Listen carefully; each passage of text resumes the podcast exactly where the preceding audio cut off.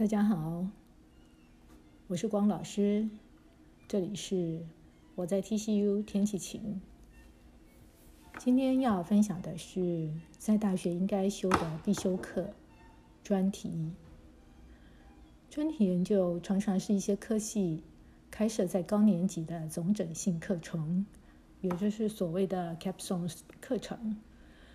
整总整的这个学期前面，这个学生前面所学的专业课程，以及一个以一个专题来呈现他们所学专业课程的成果。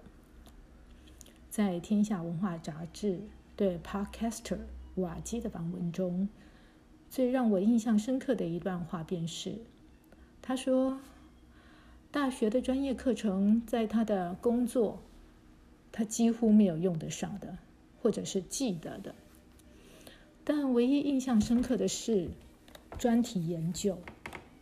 老师带着他们从一个问题的发现、厘清以及如何解决问题，都是让他在后来的工作上受用无穷。这样的回馈，除了点出大学课程的学用落差之外，也点出了修习专题研究这类总整性课程的重要性。专题研究，顾名思义，就是针对一个主题进行真相的收集、问题的厘清、实验的设计，再针对结果进行修正与讨论，最终提出一个解决问题的方案与反思，让学生学习厘清问题、解决问题的能力。医学院的学生可以透过文献查阅、总整。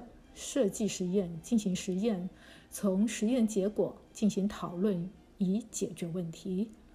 传播系、英美系或者是国管学程以及数媒学程这些系的同学，则可以经由毕业制作或者专题研究来对主题方向。最终的成果或许是一个影音成果、研究论文，甚至于开一家公司。在这些过程。当中的每一个环节，无一不是在解决问题。这当中带领专题研究的老师所需要投入的时间很多，要随时与同学们讨论、提出建议，对于方向失焦或者遭遇困难时进行协助与指引。感恩的是，在 TCU 的老师们对于带领学生的专题研究或者毕业制作。无不担心绝虑。又到了期末验收学生专题研究成果的时候，感恩所有为学生总整性课程而费心的老师们。